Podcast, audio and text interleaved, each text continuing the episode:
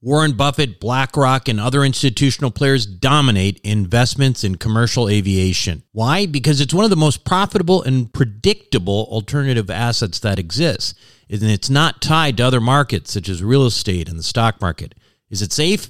Well, imagine triple net leases to the likes of American Airlines and British Airways. Income is contractual and guaranteed by some of the biggest named airlines in the world. That's why this kind of investment was never available to the ordinary accredited investor. That is until now. Visit accesswealthaviation.com and check it out for yourself. Invest in an institutional team with over 200 plus years of combined investment experience in the aviation sector. Conservative investing with double digit returns and tax advantages. That's accesswealthaviation.com. Accesswealthaviation.com. You are listening to the Wealth Formula Podcast with Buck Joffrey. Get ready to change your life. Welcome, everybody. This is Buck Joffrey with the Wealth Formula Podcast. So let's start out by just saying this. You really need to go to wealthformula.com. There is a lot of stuff on there, lots of downloads. And you know what? It's also a brand new website. So it looks really cool. So check that out. You can get a free copy of Seven Secrets of Eternal Wealth, which is my Amazon number one best selling book. You can get it for free. Uh, you can also use this cool new software that we have called SpeakPipe. What SpeakPipe does is it lets you ask questions. And what we're going to do with those is we're going to play them on an upcoming Ask Buck show. So make sure to get on the site and go record your question. If you want to say who you are, your name, let me know if you want it announced or not. Or if you want to stay anonymous, you can do that as well. But don't be shy. We're all friends here. Also, I wanted to um, mention to you that, again, George Newberry's Note Buyer Boot Camp is coming up in April 18th and the 19th of this year. You can go to wealthformula.com and get a $200 coupon uh, by going to wealthformula.com and simply clicking on the icon for Note Buyer Bootcamp. Now, it's April 18th and 19th in Chicago, and I will be there uh, this is a um, you know a panel of experts. Uh, there's two days of intensive courses in this area, and I know a number of you have been interested in that. So this should be exciting. I'll be there. I'm going to be a panelist. I'm also going to try to make sure to have a wealth formula specific event. So if you're going, also make sure you let me know, right? So I can start to get a little bit of a head count on that. Again, that's April 18th and 19th. Now, as far as today's show goes, let me ask you this question Are you a great multitasker?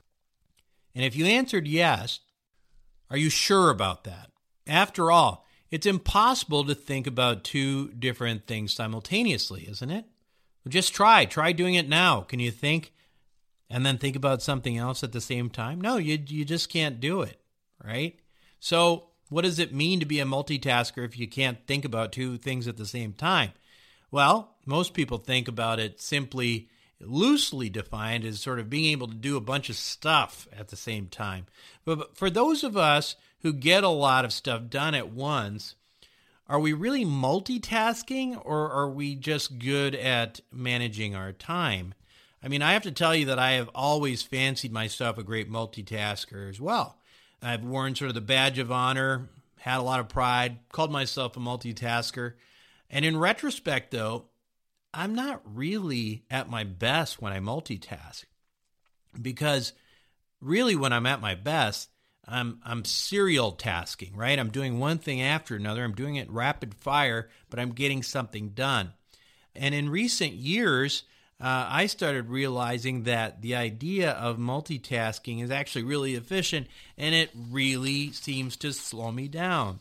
Let's just use an example right? I mean, how many times have you been working on something and then all of a sudden the phone rings or somehow your your attention gets shifted over to something else and then you try to come back to the original project, you know, all within a few minutes.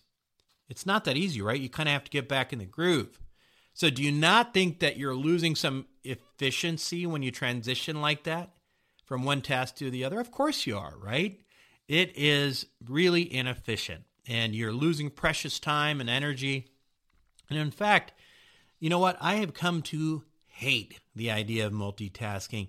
because frankly, you know, times get really busy and I find myself doing it all the time. And then people are calling and, you know, I'm getting emails and, and I, I can't seem to get a single thing done, right? And so not only does it make you less efficient in general, but it also uh, creates a sort of brain flow that's not really a good, efficient, you know, space to be in. It's what the Zen Buddhists call monkey mind.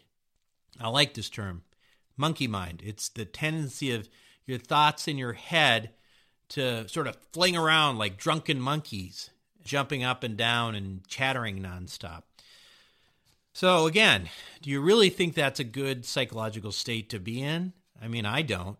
Not only is it not good for getting anything done, but man, I come out real cranky for the rest of the day after that if uh, if that's the way it's been.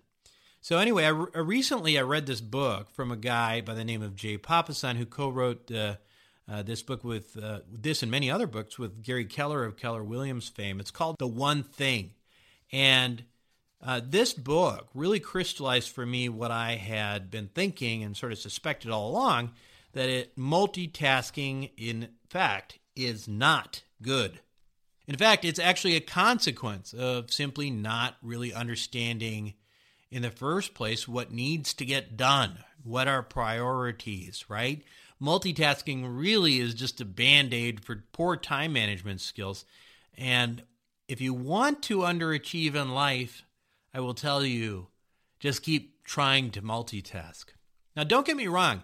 You know what? I understand that you got to try to get a lot of things done at the same time there's certainly ways of getting multiple things done in short periods of time that are done in much more productive ways than by simply shifting your thoughts one place to another, rapid fire, uh, and ending up in monkey mind territory. So, the one thing for me was one of the best books I read all last year because it defines what creates that increased level of productivity in a way that I have not necessarily, I certainly haven't really seen this captured all in, in a single text. And that's what I think the genius behind this book really is.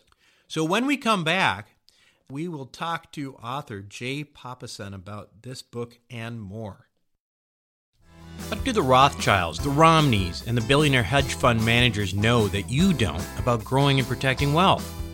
As you might imagine, the wealthy have a few tricks up their sleeves. One strategy allows you to grow wealth tax free at a compounding rate with no volatility.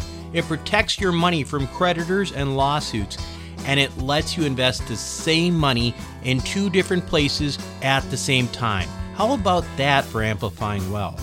To learn more, go to wealthformulabanking.com. Again, that's wealthformulabanking.com. Welcome back to the show, everyone. Today, my guest is Jay Papasan. Now, he is the number one best-selling author, along with Gary Keller, of The Millionaire Real Estate Agent, The Millionaire Real Estate Investor, and one of my most recent favorites, The One Thing. Uh, the books he's helped craft have collectively sold over 8 million copies. And uh, his most recent work, uh, as I mentioned with Gary Keller, The One Thing, has sold over a million copies worldwide and garnered more than 300 appearances on national bestseller lists, including the number one spot on the Wall Street Journal's hardcover business list. Jay, welcome to Wealth Formula Podcast. Thanks for having me, Buck. I'm happy to be here. Awesome. So, what I wanted to talk to you about, because this is just a fantastic book, the one thing I really wanted to focus on that. And uh, just want to kind of start out. I mean, you have written a number of w- books with Gary Keller, and a lot of them are, you know, the, the, the ones that are probably known most to our listeners are the ones about real estate. How did the one thing come up? What was that? What was the motivation for writing this book? Well, it um, I've told this story a couple of times, not a lot, but it, it, it showed up when I was at that time running the university for our company, and we pride ourselves on our education here. And I was writing uh, a course with some course writers on kind of growing your business big enough to earn having your first assistant right? Going yeah. from wherever you were to 36 transactions was mm-hmm. kind of the formula we were playing with. And it was really straightforward, kind of hard hitting and, and all the things we wanted to be. But Gary's like, you know what? I just want to give this some pizzazz. Can Yeah. I take it home for the weekend? I want to write an introduction. I'm like, I'm never going to say no to that because if he puts his name on something, it generally gets a lot more valuable. Sure. And so he came back, and I remember on Monday morning, he had an essay called The Power of One. Hmm. And in real estate sales, your one thing is lead generation. Um, I would argue in real estate investing, you know, the person who can source the most, the best deal flow often finds the best deals. Lead generation is kind of tends to be the one thing for a lot of business ventures. Right. And he wrote a really compelling essay about it. And I looked at him, and I've you know, now been in publishing for more than 20 years. It's like, Gary, this is a book. And he goes, Yeah. I thought that too. Yeah. And we then embarked on um, a journey where we spent about three months outlining the book, brought on two researchers, and we were really going to take our time because, like you noticed, this is our first non real estate book. Mm-hmm. And we've built a incredible team at Keller Williams. I say we, you know, very uh, generously, including myself in that. Gary has built an amazing company, and we're we're very much known for our productivity, and that really comes from the leader. Gary is one of the most focused people I've ever had the privilege to work with, and he's incredibly efficient. And so, a lot of what's in the book started out as, well, here's how I've operated. Here are my hypotheses but I don't have authority in this space. Like in Mhm. real estate, we always did research, but we could always start with his ideas, and they were pretty well founded, and he had a lot of validity. But we ended up taking five years, um, or close to it. I think it was four years and eight months to research and write this book because it is in a new territory for us, and we really wanted to vet all of the ideas and make sure that we were in the right spot. So it started with an essay, but that essay captured an idea that I thought was this is not only a book that the world needs, but this was kind of Gary's book. It really embodies what I think his superpower is. Um, of all the attributes you can apply to him, and he's an amazing entrepreneur. Um, his intelligence is great, his work ethic's great, his vision is great. The thing that's really distinguished him is his ability to identify the priority and give that priority more resources and time than anything else. Most people aren't able to say no enough to really say yes to something. Yeah. And so that's really a lot of what the book's about. And it really aligns with, like I said, what his true strengths are. So I felt like it was a book that was also integ- in integrity with who he is and who we are. So obviously Gary's and and probably you to a certain extent have this superpower that we're talking about that you guys talk about with this really being able to identify that one thing. What do you think like, you know, even really smart people, I mean, we've got a bunch of really smart people listening to the show, doctors, a bunch of software engineers, lawyers. What's the what's the big mistakes do you think that are most common when it comes to people setting goals or prioritizing work? Well, there's a lot of them, right? There's a lot of really poor information out there. And there's a lot of really poor rituals people follow, like, you know, starting New Year's, you know, resolutions. A lot of what we believe works doesn't. Um, I think 88% of all New Year's resolutions fail. And that's usually because they aren't um, specific enough. They are way too broad. So if you just broke it down into it's like, what's the problem with all of these goals? Most of the time, people have too many. Um, they're not clearly defined. They don't know why those goals are important. A lot of people's goals are really about bragging on Facebook. They're very aspirational. Yeah. And I think that I'll usually ask somebody, they'll say, Hey, I'm going to write a book, right? I, I get that a lot. I'm an author. And I'm like, Awesome. Tell me why you want to write it. And usually you now hear all the positive reasons, like, Oh, I've got this gift I want to give to the world, and blah, blah, blah, blah, blah, right? Mm-hmm. And the question I ask often is, Well, what will happen if you fail? And for most people, there is no consequence. And if there's no consequence, I usually think they need to do more work into why they're pursuing it. Because really big goals like writing a book um, or building a business are going to require you to go through a lot of trials along the way. Um, they don't happen overnight. The subtitle for the book is Extraordinary Results, not average, Yeah. not fast, not immediate, which is what mo- so many people are seeking. And so I think a lot of people's goals, there are too many, they're not focused, and they lack motivation. And then if you just add one more on top of it, even if they had all three of those elements, they're not present in their lives. And I can't tell you how many people go to all this work every year to build a business plan for their business. and then it goes in a drawer and they don't look at it again. Yeah. And so, do you have a system or a framework for always being challenged by your goals? I mean, if you looked at most Olympians, there's something. Maybe it's a, a picture of a gold medal that's on their mirror. They face their goals every single day. Yeah. Yeah. And so they're continually having contact and asking, Am I making progress? Where I, am I based on where I thought I would be?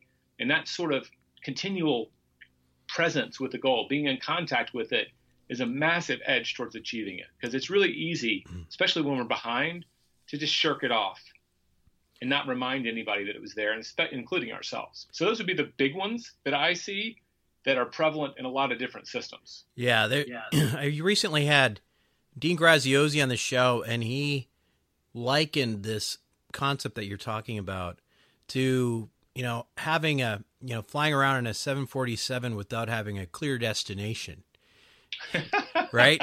It's like you get right. ready you get all this jet fuel and you take off you're going 500 miles per hour and then you don't really know exactly where you want to land. And uh, that's uh, that reminds me a lot of kind of what he was saying. And the other thing that you were talking about is interesting he had another comment about this was the why question, right? So he talks about seven layers of why. Keep asking yourself why seven times to get to the bottom of the real reason. So all of that makes a lot of sense. Um, I love that concept. Yeah. He's probably trying to get to the heart of the matter. And exactly. I, I've found that you get there pretty quick. You know, like in real estate, you know, my wife's in sales. Well, what will happen if you if you don't sell your home? Well, Junior can't get into the college we said he was getting into. Like, if there's a real yeah. consequence on the yeah. other side, they're usually motivated to do what it takes to make the outcome happen. Yeah. See, there's a there's something else that you write about that resonated with me. It, you know, you talk about the myth of multitasking, which really made a lot of sense to me because, um, well, why don't you talk a little bit about it? Because a lot of people, including myself, have, have always said, you know, always say, you know, I'm a I'm a really good multitasker it's funny you say a lot of the people on this call are physicians right? Right. So you know if you're in surgery you're not allowed to multitask right? Yeah, you don't right. even pick up your own scalpel. Someone hands it to you. And i think that intuitively we understand as a society if lives are at stake multitasking is a bad idea right? Don't look at your cell phone while you're driving. Um, i certainly don't want um, someone flying a 747 um, that's not on autopilot like watching Netflix, right? Right. We want them focused because lives are at stake. And I think fundamentally, a lot of us don't treat our own most important work with that level of seriousness. Right. And I say most important work because you don't have to be a brain surgeon to, to have someone's life at risk. If you're a poet, if you're a professional golfer, if you're, um, I don't know, an, an ear, nose, and throat doctor, whatever that is, that's your life you're putting at risk when you multitask when you do it. And the research is super clear.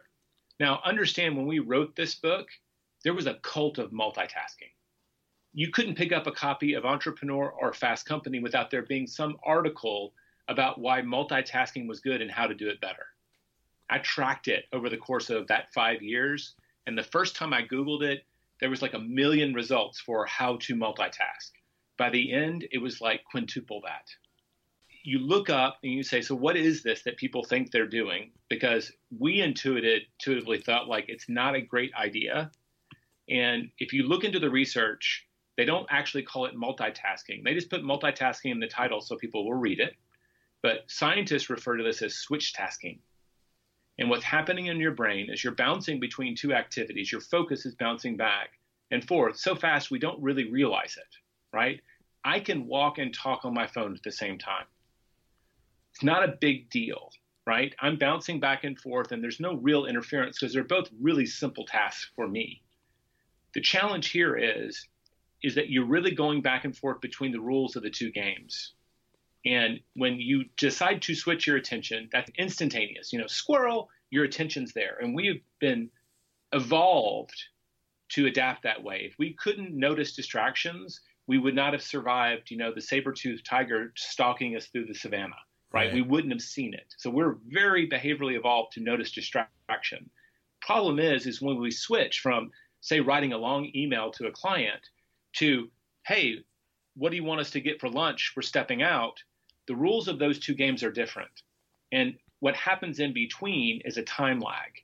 When you switch, you actually are not even aware of it. You lag your focus. So the only time I really experience this consciously is when I'm I'm reading a book or I'm watching a, a movie and someone walks into the room and they're like, Jay, Jay, and I know they're talking to me. The words are aimed at my ears. And I'll usually shake my head and look up and say, I'm sorry, what were you saying? Have you ever experienced that, Buck? Oh, yeah, absolutely. Yeah. That's that switching of the rules. Your brain had to go from what you were doing to the other thing. And researchers now believe that on average, the most workers who have to juggle phone calls and emails throughout the day, you know, as much as a quarter or more of their time is lost to this bouncing. And what would you do if you could get a quarter of your time back? So, on a, on a very simple level, it's incredibly inefficient with our time. Yeah. On another level, and I could go into story after story, um, invariably people who are focused perform better than those who aren't are not. If you multitask during a task, you're going to perform it poorly. There's a real degradation in skills. There is some research that suggests that 2% of the world are super taskers and they can do some multitasking without the deficiency. But I'm never going to tell my son, hey, kid, you're one of the 2%, because chances yeah. are he's not. Right, right. Right. So it costs you time, it costs you effectiveness. And for the people, the professionals that you speak to, um, it also costs them actual intelligence. There are um, people, there's a study that came out of the, uh, King College in London where they sampled three different IQ tests. On one, people just took it and they were focused. On another one, they took it and were interrupted with phone calls and emails they had to respond to. Right? Sounds like an average day for most of us. Especially yeah. if they'd only introduced text messaging, it would have been perfect, right? And then the third one, they sampled a bunch of people who had taken an IQ test while they were stoned on marijuana. Huh. And the reason anybody knows about this study, um, it's not the fact that the people who were focused on average scored 11 IQ points higher than the other two. It's the fact that the people who were stoned on average scored six IQ points higher than the people who were multitasking. Hmm. So it dumbs you down. So here's what I do. Like I, actually, there's seven points of research. Those are the big three for me: time, effectiveness, right, and actual intelligence. When I'm doing my most important work, I'd like to do it smartly, right? I'd like to be smart at my job. Sure. So those are big three. I don't usually challenge people to not multitask ever. Um, there are engineers at Apple and Google and Microsoft that are being paid bajillions of dollars to distract us on a constant basis. The world is very much lined up for this. What I usually challenge people to do is when you've identified your number one priority, right? Maybe your number one priority with your kids is you get to read to them at bedtime, or maybe you drop them off at school. Maybe your number one priority with your spouse is when you come home, instead of transferring your mind from work to home, be present for that person, right? How was your day? And listen to the answer right? you know, yeah, right. Like actually be present. so it doesn't even have to be a professional one thing. We can have a one thing in a lot of different areas. But when you're doing your most important work, don't multitask then. For me, it's my writing. When yeah. I write, I have to shut down the browsers that have all of my social media in them. I turn off my email. I try to create a little bunker so that at least for a couple of hours a day, I can be highly focused on what I need to be focused on. And I wasn't always really good at that. But the more you do it, the better you get. And when you start getting the results cycle, you can get kind of addicted to finding pockets where you're not distracted so that you can do these things that you actually value. So that's my lecture. I've been keynoting on you. I'm sorry I didn't give you much of a space to jump no, in. No, no, That's a big one for people. it it reminds me though of kind of what you're saying about, you know, just being in being present, increasing that muscle. It reminds me a little bit of the practice of mindfulness meditation. Is yeah. there any correlation between what you're talking about and mindfulness meditation? there is. Um, there's been some decent research that shows that people who suffer from attention deficit syndrome um, really benefit from practicing meditation. Yeah. Um, it can be very challenging for them in the beginning but like any other muscle, it, it, it, can be improved. I don't want to pretend like I'm an expert. I remember reading a couple of studies. We didn't end up writing about it, so I didn't go too deep into that. Um, it is super effective for lowering our stress levels. Sure. And I do think that it teaches the mind to empty itself, right? So I don't suffer from that. By the time I tried to meditate, um, I slipped into that pretty easily. Um, at one point, I meditated for 159 straight days, and I wasn't seeing massive benefit. Really? I fall Okay. asleep. When I go to bed, I know how to flip that switch. Yeah. And I know that's not the case for a lot of people. My wife really benefits from meditation. Yeah. I didn't, so I didn't continue to do it. I advocate for it. I just don't practice it. So I don't want to pretend like I do. Sure, sure. So, um, along that lines of, of just focusing on specific tasks, I think that you alluded to it before, but I think one of the problems that we generally have is high paid professionals, as business people, or, or you know, uh, whatever. I mean, everybody has this problem, really, is saying no to things. And it reminds me, again, I'm going to just mention Dean Graziosi because that conversation keeps popping in my head. But, you know, Dean's got this company that he, um, he's grown substantially in the last few years from 10 million to 100 million. And one thing that stuck out to me was him saying that saying yes got him to 10 million and Huh. saying no got him to 100 million. Love that. Love that. What do you think he means? Does that have something to do with what you're talking about here? So when we wrote the book, um, towards the end of it, we wrote about there were four thieves of productivity. And first and foremost is the inability to say no. And so we looked into this, and it's one of Gary's superpowers. And so I would liken it to this. I think when you know what you've really said yes to, the no's actually come easy. But most people aren't really saying yes to much. So I'll give you an example. Mm-hmm. Um, and I know the stats aren't awesome um, in terms of divorce rates, but for those of us who have been married, um, I would like to believe that all of us, that moment we said I do, we knew that that yes was in a higher territory, right? Yeah. That by saying yes to this person, we were in effect saying no to everybody else. Yeah. So there are some yeses that feel much more distinctly, there's a bigger commitment behind them. And I find that most people, they're not saying yes that way to their primary work. They're not saying yes that way often to their family and their kids. They're not saying yes that way to their health. And it goes back to we talked about why, right? I think when you really understand the consequence of failure and it truly is important to you, that yes becomes a little bit more vivid. And so one of the things we wrote in the book, and it was something that Gary had heard from someone else. So he we didn't know who to attribute it to, but every yes has to be surrounded by a thousand no's. Huh. And he didn't really understand it in the beginning, and today he thinks that's kind of an understatement yeah. but you see it in business all the time. When Steve Jobs um, came on board um, with Apple, you know, his second time around, they had, um, gosh, 350 products. I don't know if you remember them back then, but they made printers. Yeah. They were like playing the game that everybody else was, right? You know, you had all your brand on everything. And in just, I think, two years, they went from 350 products to 10. And that is when they actually started their amazing run of innovation.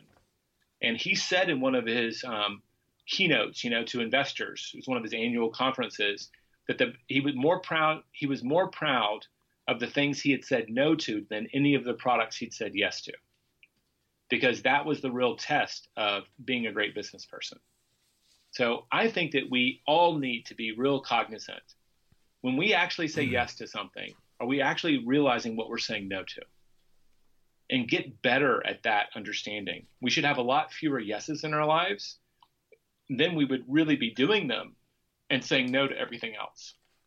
a lot of times um, you know i feel like those things that you know that we're saying yes to we feel like we're obligated to do so is that again just a matter of training yourself or you know again is it just really drilling down on what it is that you want and then it just becomes more natural or that seems to me like a big problem particularly for entrepreneurs right i mean so i'm an entrepreneur and i know a lot of entrepreneurs are just like me and i think what what happens a lot of times is you know you're doing one thing and then there's you know some kind of like you said, you know, there's a separate product in the case of Steve Jobs, but there's something that you can jump into and it looks like a big shiny object. I mean, how do you not do that though? I mean, is it just just being cognizant of it because I I've been guilty of it. And again, it's yeah. about knowing where you're going. Yeah.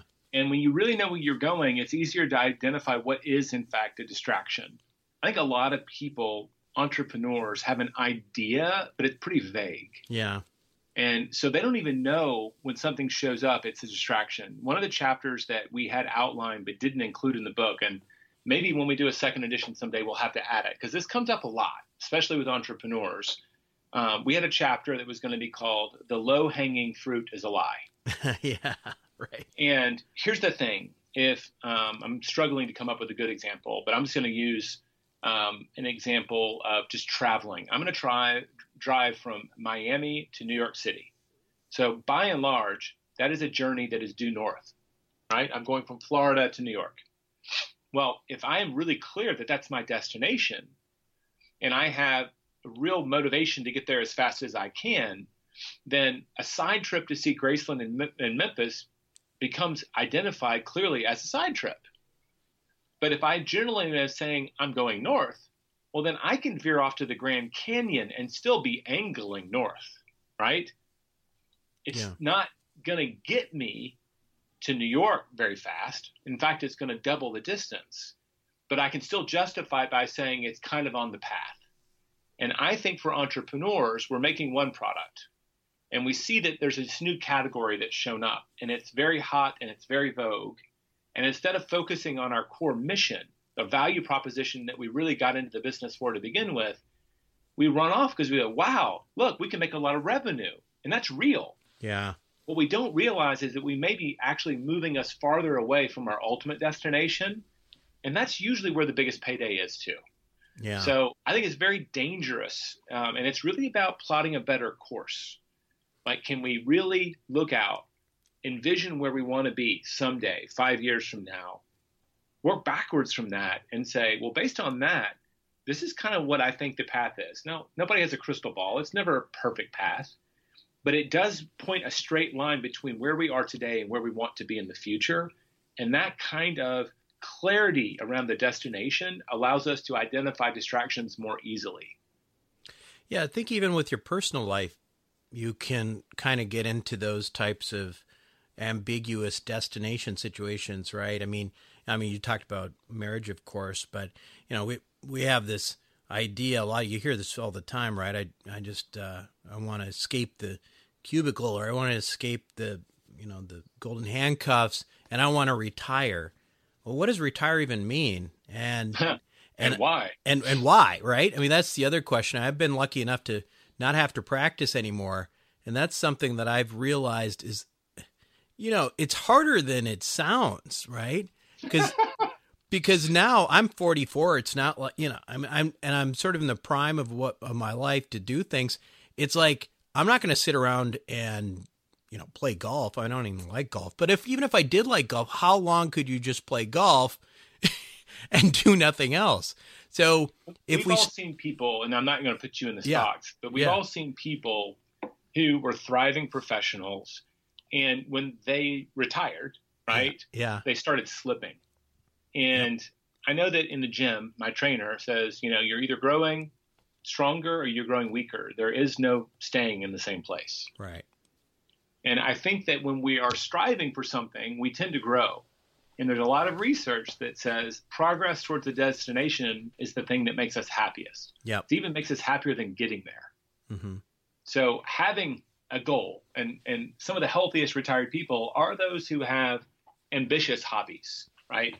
And they are striving. You know, they're not just playing golf with their buddies; they're actually trying to become a scratch golfer or something, right? Yeah. So there are healthy ways to retire. I love what I do. Right. Um, I remember reading an essay um, by T. Coraghessan Boyle. Um, boy, I can't remember remember his name. This one, and he pointed to a coffin and said, "That's my retirement." Yeah. Like he just fully expected to write until the day he died. Like, why yeah. would I quit? It brings me joy. Um, we all hope to be so lucky. I mean, work some days is work, but hopefully there's also fulfillment we get from it. Um, and if there's not, then that is time to escape that cubicle, but find another one that makes you happy. Yeah, that's right. And and and what I found actually as a corollary to what I said before was that, you know, ultimately this podcast and creating a community and writing and all this, Um, I just created another, and I wouldn't call it a job because I don't have a boss or anything, or but this became uh, this ultimately just replaced what I was doing before, and arguably I'm probably I might be busier now, but I enjoy doing it. So to me, in your personal life, retirement is really the way I think about retirement is actually being able to live out your mission in life, right? Your mission. And ultimately, that is just what you enjoy doing, what you would be doing if no one was paying you anyway. And you know you get to do it right? That that's that's like a an admirable goal. Well, we in the millionaire real estate agent and the, the epigraph of that book we define for us financial wealth was having the un, in, unearned income right to fulfill your life mission. Right. And that meant you don't have to do other things right? And you can now fulfill your mission. The problem for most people is they don't know what their life mission is. And it doesn't have to be save the whales right? It can just be help people it can be make a better widget. I don't care. It's whatever fulfills you. It's not competitive. It's not about getting something tattooed across your back. It's pretty simple. Um, what brings joy and fulfillment to us? Happiness is very fleeting. Fulfillment tends to last. We feel fulfilled when we're making a difference um, on any level. One of the things that you said, and it, this is, um, I, you know, I've spent, gosh, the last 17 years, you know, studying entrepreneurs. You asked, do I actually have a job? And on page 114 of the book, and that's the only page I have memorized, we talk about the seven areas of the of the seven areas of your life where you can apply the one thing. And the one that cause, causes great confusion is what's your one thing for your job and what's the one thing for your business. And we were talking to entrepreneurs. You know, Gary owns Keller Williams, right. largest real estate company in the world. And that business has a one thing. But he also has a job in that business. And the clearer he is about his role, the better everything works. Right. The thing is, when you're an independent contractor, right, in the the Richard the Robert Kiyosaki framework, which I love, you know, cash flow quadrant. When you are self-employed, which means you're a business of one, you know, you often have multiple roles. If you don't have a janitor at the end of the day, you are the janitor. You're mopping the floors. You just have to know the priority of those roles. You know, you need to be first the CEO and drive the business. Then you may have to be the practitioner and deliver the value proposition. Then you may have to, after hours, be the bookkeeper and balance the books. Yeah. Right. And as you become successful, right? I heard that you have an audio guide listening into this, right? You have contractors or employees who fulfill some of those roles. So I would argue that in every business, even a business of one, you have a job. Mm-hmm. Um, what's great about in business when you own it, you get to pick the job. Yeah, that's right. That's right. That's great. Um, anyway, the most recent book is the one thing as we've been talking about here, and it's uh, Jay Papasan who's co-authored that book with Gary Keller. How do we keep up with what you're doing, uh, Jay? I mean, you, have got some other books coming up, I hear. Uh, tell us a little bit about how we can kind of follow you and your work. Um, sure. If people go to the onething.com, and that's with the number one, um, if you just type the one thing into Google, you'll find us. Um, we have all of our programs there. We have some free courses, online courses that people can take. Obviously, if people want to read the book, I'd be thrilled. But we have a lot of free products there as well um, on how to set better goals, how to stay in touch with them. We have a system called the 411. All those resources are free on the site. So I would go there. And obviously, my name, Jay Papasan, um, I'm on the site. It's pretty. I'm pretty Googleable. Googleable. That's a verb. yeah. Um, because of my weird last name, and I do manage my own social sites. So if people wanted to reach out on LinkedIn, um, Facebook, or Instagram, I'm not fast to respond on those platforms because that's not one of my primary jobs. It's something I delegate pretty far down the line. So I check those buckets maybe once every two weeks. But I do try to respond as timely as I can to direct questions from readers. We're also going to put a link to that book uh, in the resources section on wealthformula.com. Jay, I want to thank you so much for being on Wealth Formula Podcast today. Thank you for having me. It was fun chatting with you. We'll be right back. Self storage is a necessary evil. It's where you keep your stuff and forget about it. No wonder this stuff is so profitable and recession resistant. The Wealth Formula community, well, we've benefited from that. We've made lots of money in this space with Reliant Real Estate, one of the largest self storage companies in the country with an average investor internal rate of return of almost 34%, with hold times just over three and a half years. These guys know what the meaning of velocity of money is. If you're an accredited investor, make sure to check out what they're up to right now at ReliantFund4.com. Again, that's ReliantFund4.com. Welcome back to the show, everyone. I hope you enjoyed it. And, uh, you know, it's nice once in a while, don't you think, to step outside of ourselves and, um, you know, really look into what we can do better. And part of the problem is that sometimes it's hard to find the time. That's really the paradox for busy professionals, right? I want to figure out how to be more productive and use my time better, but I don't really have time to do that. So, what do you do?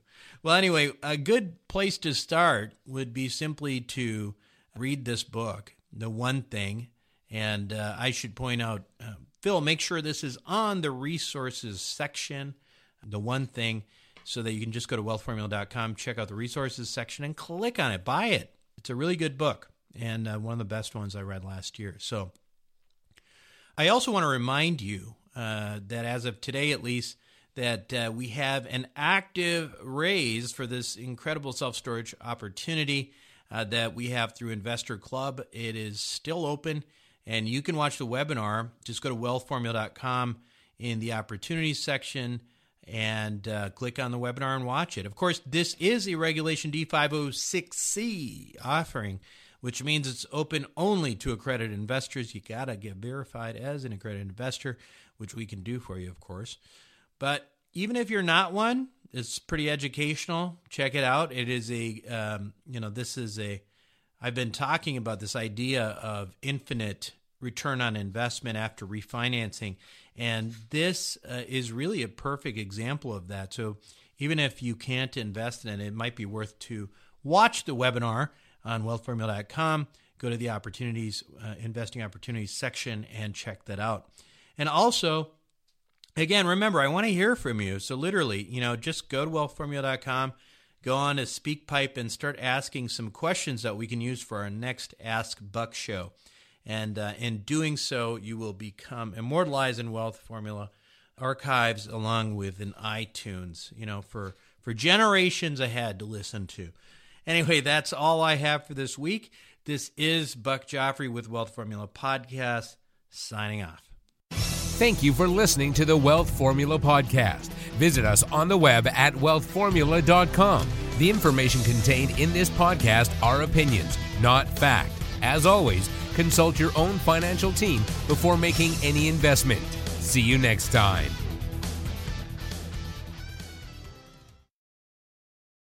Buck Joffrey here from Sapio with Buck Joffrey. Aging might become reversible over the next 10 to 20 years. It's already being done in lab animals, so it's just a matter of time. Our challenge? To be healthy enough for when that time comes. As a former scientist and surgeon myself, my goal is to figure out how to do that and to share it with you. I wrote a book called Living Longer for Busy People that you can download for free at sapiopodcast.com. You'll be amazed at just how a few daily adjustments can add years of a healthy life for you. Again, download it for free, sapiopodcast.com.